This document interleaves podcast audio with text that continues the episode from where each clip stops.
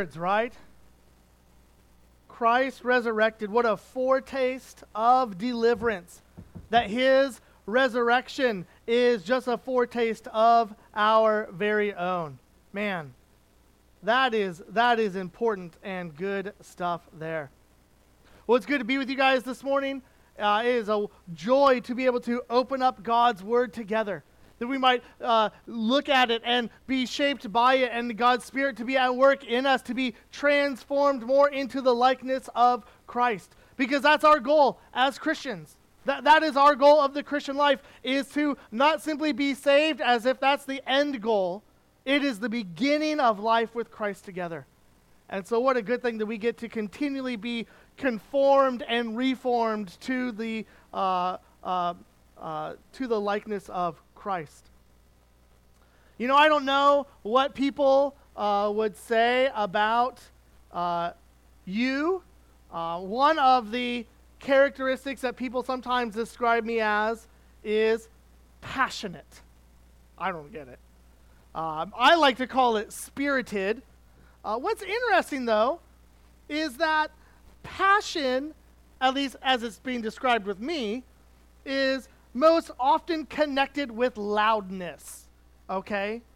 Uh, passionate, uh, not, but then not just with me, passionate is often connected with charismatic actions. But here's the reality I actually believe that the most inward of introverts is actually called to be passionate. And I don't think that has anything actually with this exuberant display of emotions but actually of the values that drive them. So, whether Christians are introverted or extroverted, I believe are called to be passionate worshipers.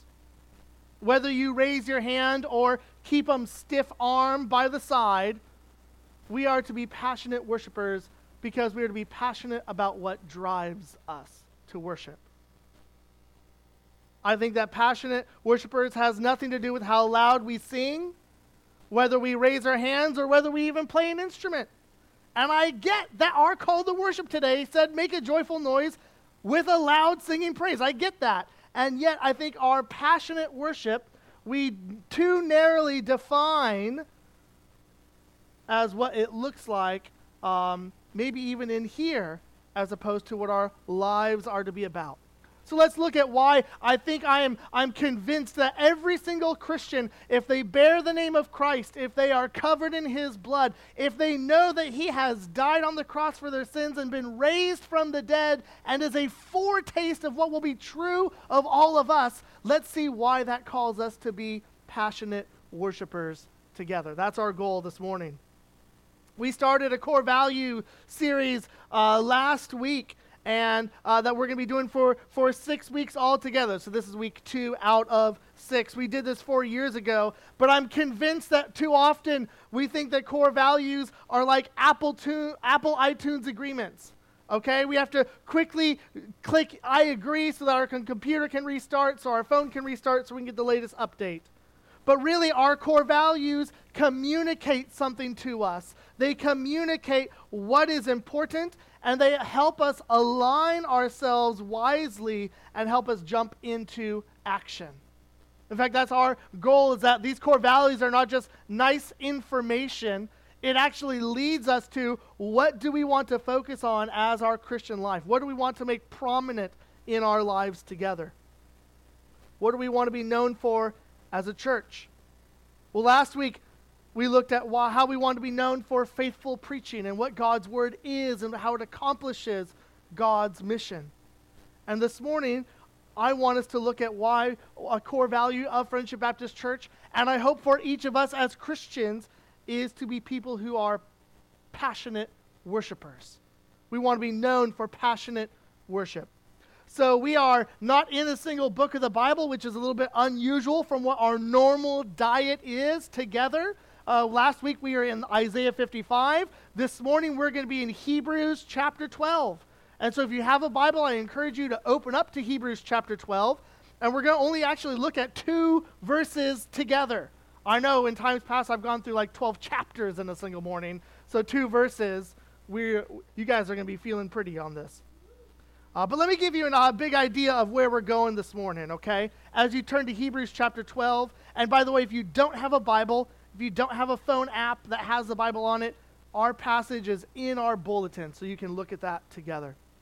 Here's the, here's the big idea I want us to come away with this morning invest your life to God because passionate worship reflects our Savior and our reward.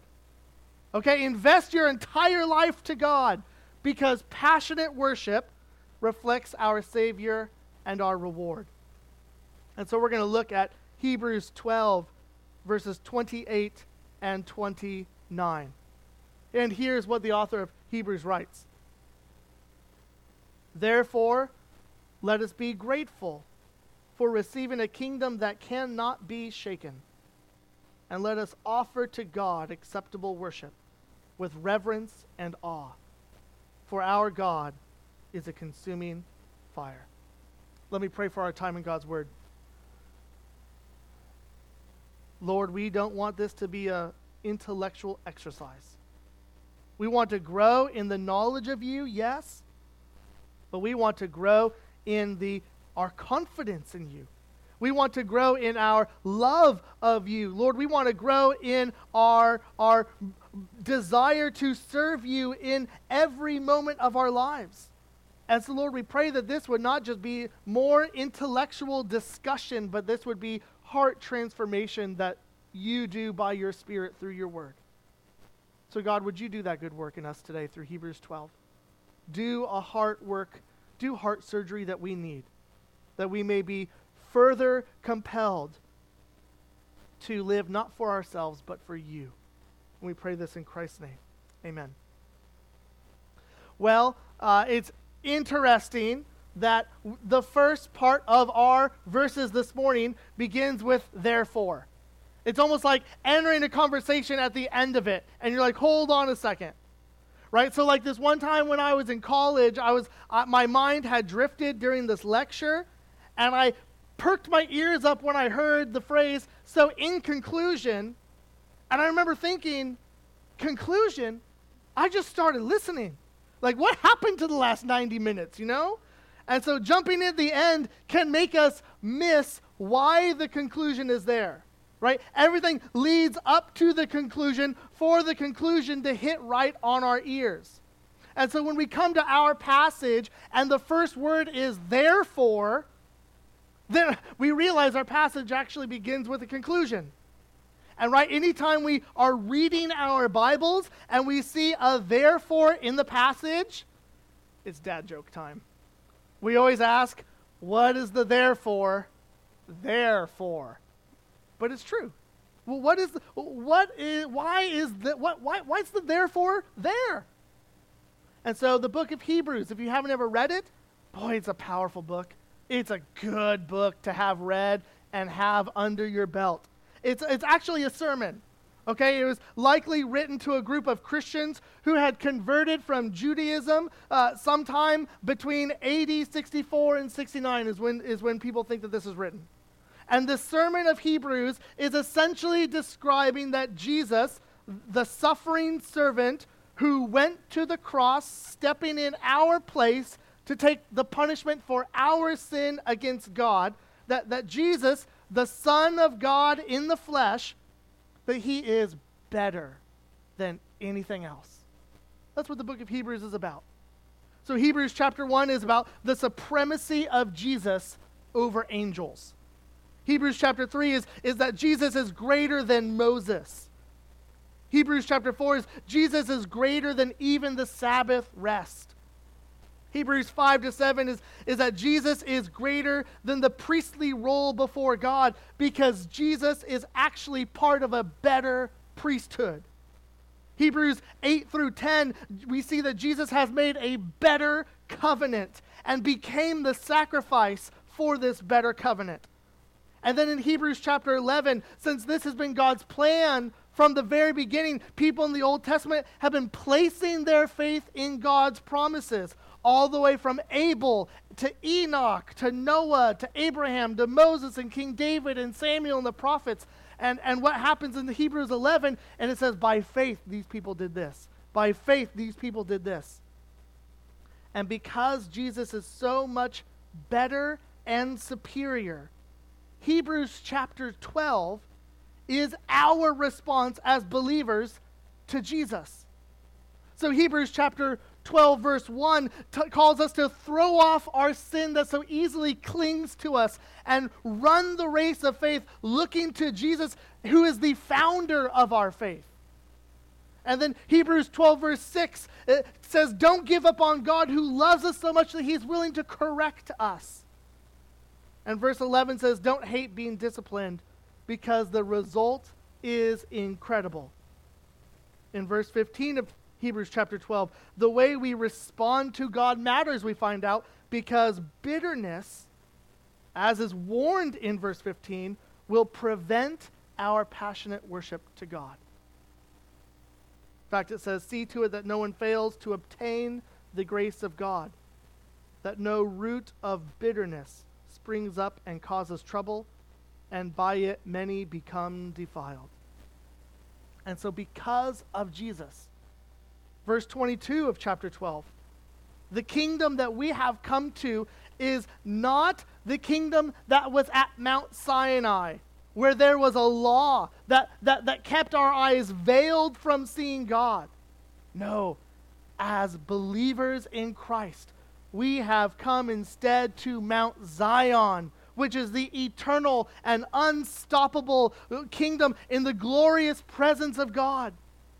And so the conclusion, the therefore, is that if we have come to the unstoppable and eternal kingdom of God, and if God loves us enough to train us, even when it feels uncomfortable, but the result will be a fruit of righteousness, if God loves us, that was demonstrated by Jesus going to the cross, and if we have a crowd of witnesses encouraging us to continue to run the race of faith, then our lives and our gathering as a body must reflect the Savior that has saved us and the kingdom that we have received. The kingdom of God didn't fail in the Old Testament, and it won't fail now after the New Testament. The kingdom of God is forever, and even the gates of hell do not win against it. The kingdom of God cannot be shaken. Therefore, we can live lives pleasing to God because we have received the kingdom of God, having placed our faith in Jesus. And one of the important ways that we live a life pleasing to God is through passionate worship of God through our entire lives. And so we need to invest our entire life to God because passionate worship reflects our Savior and our reward. So, therefore, we got through the first word. Therefore. Okay, let's see if we can get through the other words. Uh, let's look at this second part a call to be grateful. The, the, the rest of verse 28 that says, Therefore, let us be grateful for receiving a kingdom that cannot be shaken. So, therefore, our first response to God is to be grateful. Gratefulness is, is helpful for us here, uh, but the phrase is literally uh, this unmovable kingdom, receive it like a gift of grace. Th- that, that's literally what is, is being said there. So, the manner in which we have received the kingdom of God should be like a Christmas gift that is unexpected, but really heartfelt in its giving when we receive it. That's the thing about Christianity. When we turn from sin to faith in Jesus, we don't just get a Savior and a King, we get the whole kingdom. Gratefulness should come to us because the kingdom is an unshakable kingdom right? It's like that ultimate Super Mario superpower. It's a kingdom that nothing can win against it. I was reading uh, recently about the fall of the city of Constantinople. This city had stood for hundreds of years of attacks until someone forgot to lock the city gate. And then that's how it was captured by the Ottoman Empire. Friends, there is no door that will be unlocked for the kingdom of God to be overtaken. The kingdom of God cannot be shaken. Our gratefulness should reflect that the kingdom that we have received is unstoppable. And it is a gift of grace given to believers, given to us. Can you imagine that? This unshakable, unstoppable kingdom has been given to us. We have received it. So our gratefulness towards God is also because it's a kingdom that we haven't earned, but we have received anyway. Right? We have received the kingdom. We cannot create it, we cannot manipulate it, we cannot stop it. It is something that we have received. One thing that is true about us is that the reality is that we are too easily shaken. We are too easily displaced. Not only are we often too easily offended, we are also too easily tempted. So receiving the kingdom of God with Jesus our king is remarkable thing for people who recognize that we haven't deserved any of it to begin with. See, that's often the problem. Ungrateful Christians forget what we've received and forget where we've been. We then replace a heart of thankfulness with a heart of entitlement, and then we become bitter if it's not by our standards or in our timing. And so then we focus on what has been done to us and we ignore what God has done for us. And then we let bitterness, which is like unthankfulness, rule our hearts. So, Christian, to be grateful, get used to be saying, get used to say thank you. Right? One way to become grateful is by planting thank you seeds in our hearts. Yes, we must cut down the trees of bitterness. We must till the soil of our hearts uh, to unearth the lies that we have believed about God and the lies that we've believed about ourselves. But then we need to plant thank you seeds in our hearts. Look for ways to say thank you.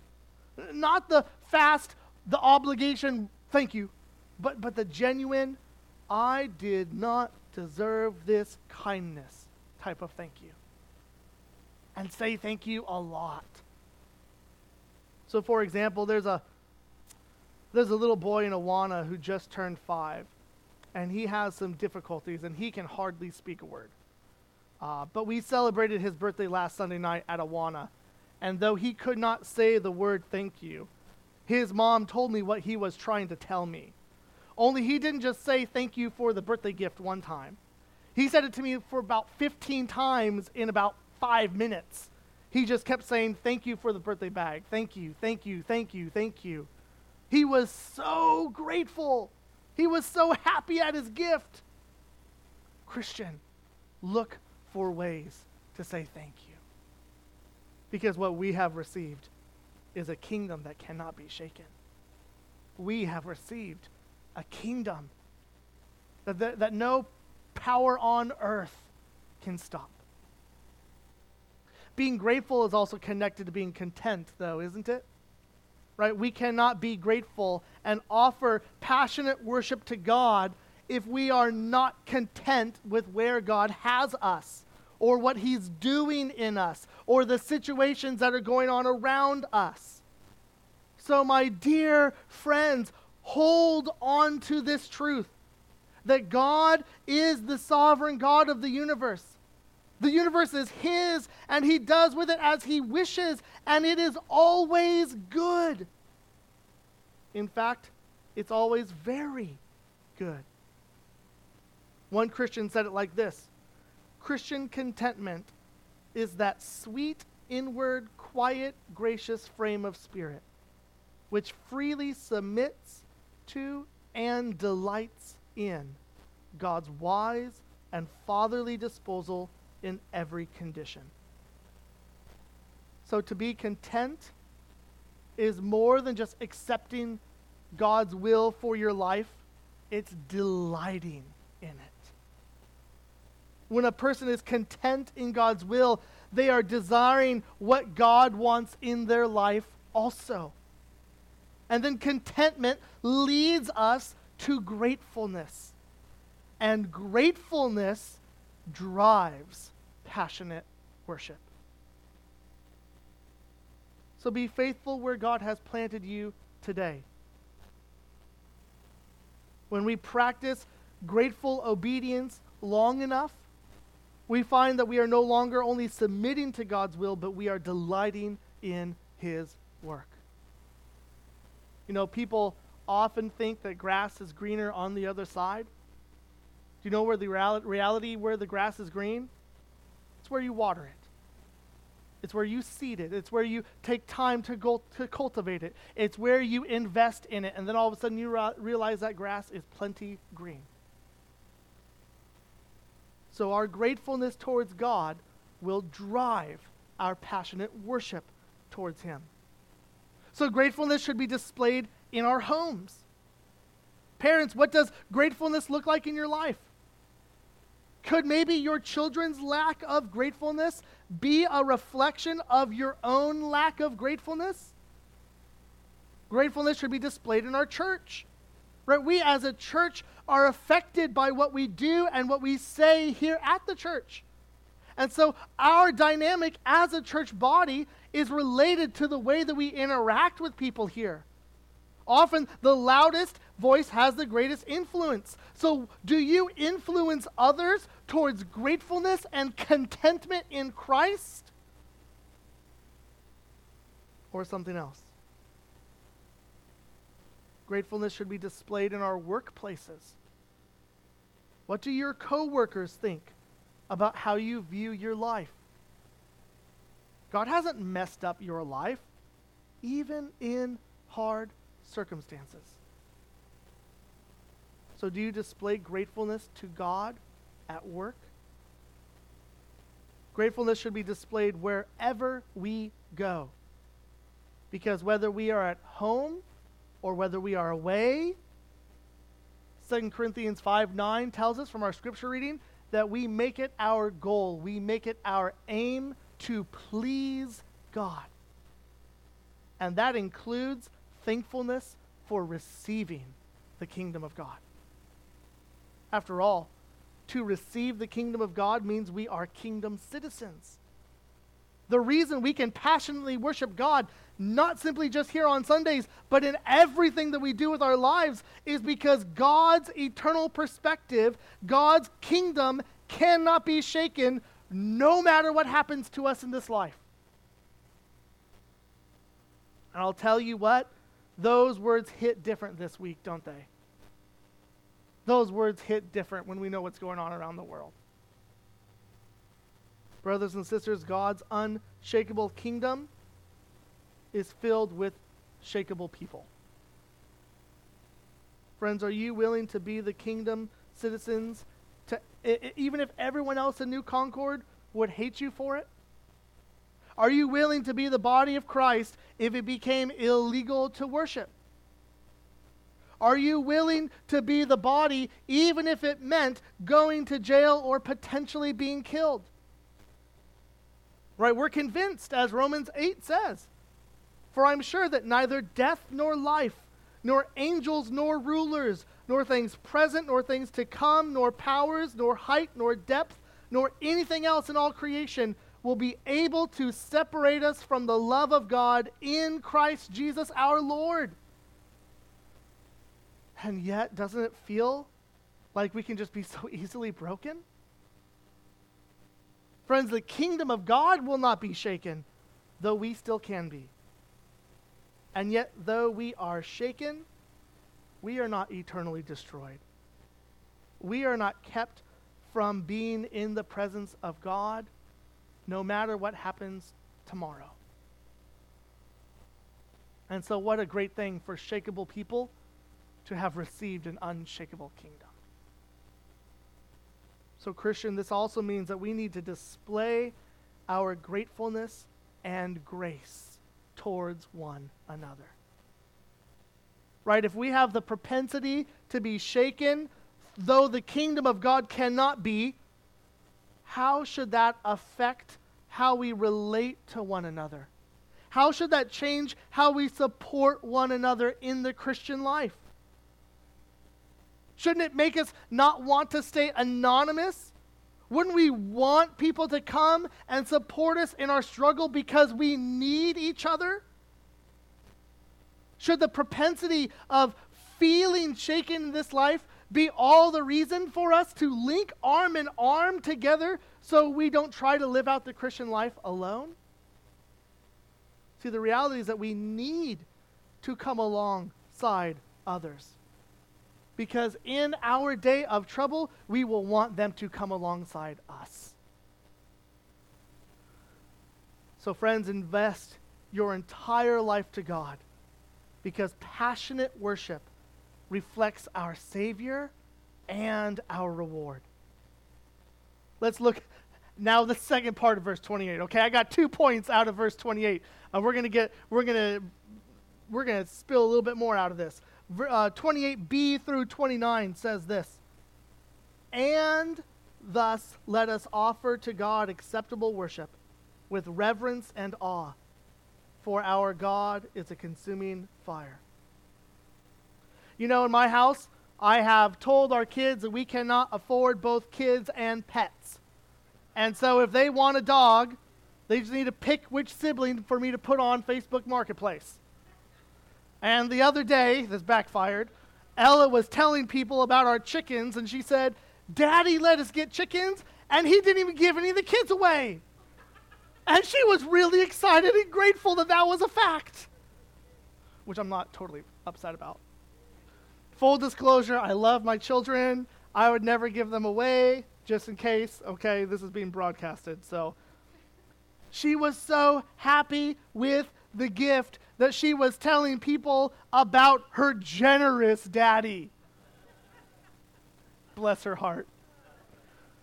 In a similar way, when we have received the unshakable kingdom of God, it should not only lead us to be grateful, it should lead us to worship. If you notice, the author says to offer acceptable worship to God as a result of what God has been doing. So, what does that mean? Well, I hope that it should at least make us think of Leviticus 10 with uh, Aaron's sons, right? Aaron the high priest, his sons Nadab and Abihu, who offered to God unacceptable worship, and they were killed for it. Right? Even the church of Corinth was coming together to worship in a way that was not acceptable to God in how they took the Lord's Supper. And what is it that Paul said to them? That is why some of you are sick and ill, and some have died because of the way that they were serving themselves, even during the Lord's Supper. So, friends, let me give us, uh, there could be more, but let me give us five characteristics of how we should worship God. That if you're a Christian, these five things need to be the reality on how we worship God. We should worship God. We should see that acceptable worship is centered on Christ, not on ourselves. Right, the whole context of Hebrews 12 is that the people of God have come to God not through the law at Mount Sinai, but through Christ, who is better at Mount Zion. So the law of Moses kept people's eyes veiled, but only through Christ is the veil taken away. Acceptable worship should be patterned from what we see in the scriptures. We see things, we see commands like preach the word, or continue in the public reading of God's word, and sing psalms and hymns and spiritual songs to one another. Be devoted to prayer Take the Lord's Supper in remembrance of Him. And it goes on. So, because God cares about His glory, and His glory is reflected in how we worship, we should take care that our worship follows the pattern that God has given us in the Scriptures. acceptable worship to God is worship that is full of grace and truth. Right? Jesus told the woman at the well that we were to worship in spirit and in truth. We see that acceptable worship is actually beyond the whole body gathering. Romans 12 says that our entire lives are to be spiritual worship to God. Because worship is a form of devotion. And so we are to be passionately devoted to God, not just on Sundays, but in every day of our lives. So passionate worship, friends, does not necessarily is not limited to what we do as a gathering here. What we do here should actually be similar to the overflow of how God has authority over every area of our lives. And then, fifth, acceptable worship is done with reverence and awe, as our passage says here. God's glory should be our highest priority for how we worship Him. So God calls us to worship Him. We are to willingly offer our worship to God. Our giving of worship to God in reverence and in awe comes through our gratefulness for what He has done for us in Christ. So our worship must not be limited to our gathering together. The gathered body is important. In fact, it is essential to the Christian life, but it isn't the full extent of our worship to God. So if our worship to God stops at the door and we go out to the rest of the world, you can be guaranteed that we are worshiping something, but it just isn't God. Christian, we are to have every aspect of our lives as an expression of our devotion to God. So to worship and serve God with reverence and awe means we are to also remember the holiness of God. We're to show the greatness of God. Friends, that does not happen when in our trials we think that God doesn't see us or doesn't know or care about our circumstances. No, but the worship of God is evident in our trials, where despite our circumstances, we continue to live faithfully before Him. That does say much about the glory of God. God knows all, and sees all and is an all consuming fire, our passage says. There's nothing mysterious about the Hebrew and Greek words that are translated as consuming fire. It's pretty much exactly what you think it is.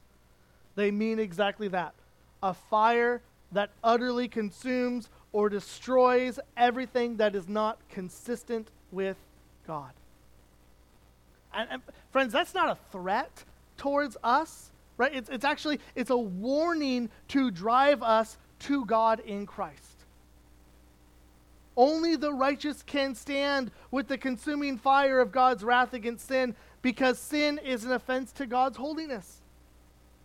Isaiah also assures us that no amount of our own righteousness is ever sufficient but we have one who has made us righteous, don't we?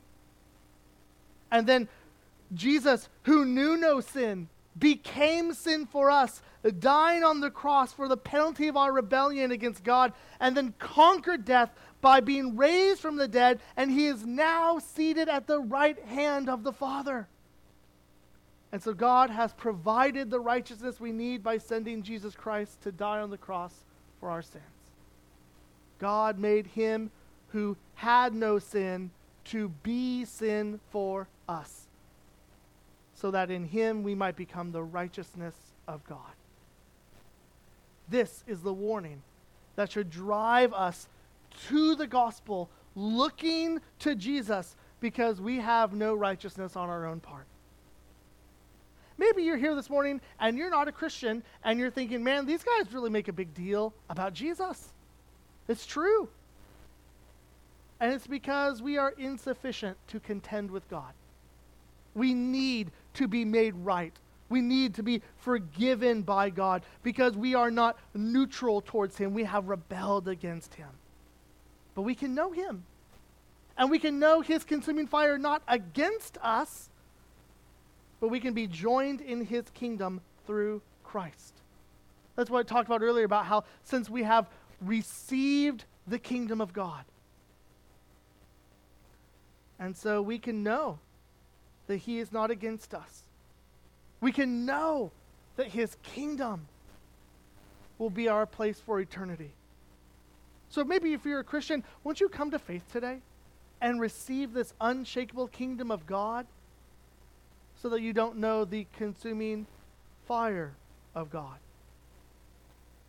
Christian, we should know that how we worship matters. Right? Rather than treating Sunday worship flippantly, we should worship the Lord properly and reverently. We should want to get a good night's sleep so that it displays that we care more about worshiping God on Sunday morning than the late night movie on Saturday night. And so, because the worship of God matters, our lives therefore matter. Because the worship of God matters and because we are called to worship Him, we have purpose. And the purpose of our life is to live a life pleasing to God, to worship Him with every aspect of who we are. So, passionate worship is not something that we only do here at Friendship Baptist Church. It is a life of submitting and delighting to every aspect of God. Passionate worship is a life of submitting every aspect of our lives to God and delighting in Him. Which means putting on a happy face on Sundays doesn't hide the rest of your week from God. Because worship is more than just Sunday. At work, be faithful in your work because God is a consuming fire. Friends, work is not secular. Work should also be an act of worship.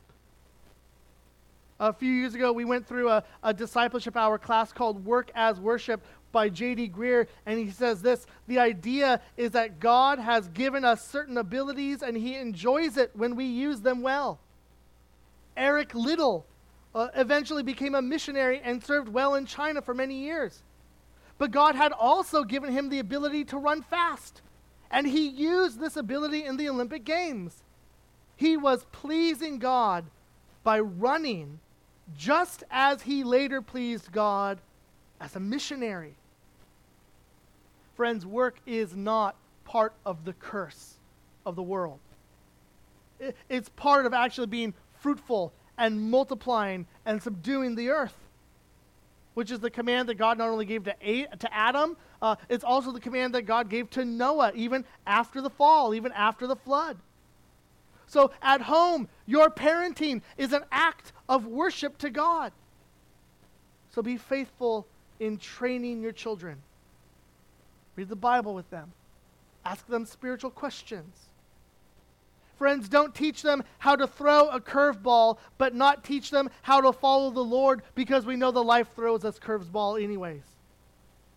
So no matter what we do during the week, we want to be driven by a passion to glorify Jesus in everything in our lives. Friends, passionate worship is the result of our scripture reading of 2 Corinthians 5 9. Whether we are at home or away, we make it our aim to please Him. Which means that in order to have passionate worship, brothers and sisters, we must have hearts for God. So things that compete with God in our hearts will prevent us from passionate worship. We're called to remove the idols of our hearts. Because remember what Jesus says in Matthew 6 21 where your treasure is, there your heart will be also. There is no passionate worship when we love other things more than God. Our lives reveal what we love. Right? Remember what, what Jesus says in Matthew 7. Beware false prophets who come to you in sheep's clothing, but inwardly are ravenous wolves. You will recognize them by their fruits, by what they do. He says, Are grapes gathered from thorn bushes or figs from thistles? So every tree, so every healthy tree bears good fruit, but the diseased tree bears bad fruit. A healthy tree cannot bear bad fruit, nor can a diseased tree bear good fruit. Every tree that does not bear good fruit is cut down and thrown into the fire. Thus you will recognize them by their fruits. So, friends, we remember that God is a consuming fire, and so we are to worship God with reverence and with awe. We're to remember the kingdom that we have received that is unshakable, though we ourselves feel so easily shaken. And we are to let passionate worship flow into every area of our lives. So, brothers and sisters, invest your entire life, not just your Sunday morning, not your Sunday morning from 10:30 to noon or whatever time the long preacher, long-winded preacher preaches to.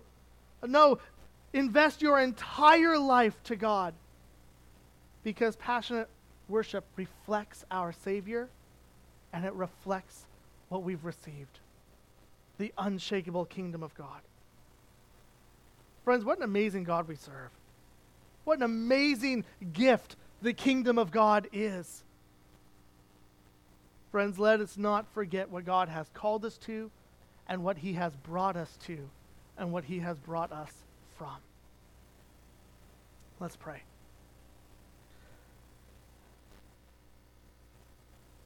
Heavenly Father, we we worship you sometimes, Lord, just with our lips. And our hearts sometimes don't even aren't even a part of it. We can worship you with our lips and our hearts can be far from you. And so, Lord, we pray that we would remember the greatness of your plan of sending Jesus to the cross for in our place. And then that Jesus rose from the dead, defeating sin and death, that we would therefore become the righteousness of God that we would be kingdom citizens and have received this unshakable kingdom. Oh God, would you help us to therefore be thankful, be grateful, be content with where you have us? And Lord, may we then also respond in worship because you deserve all of our worship. You deserve our worship right now and this morning, but Lord, you deserve our worship when we go home when we eat and we ask, Am I eating for my own worship of me or for you? Or when we sleep, Lord, and we ask, are we, are we sleeping so that we can worship ourselves or follow you faithfully? And Lord, when we go to work tomorrow, Lord, are we worshiping you or the paycheck or ourselves or the corner office?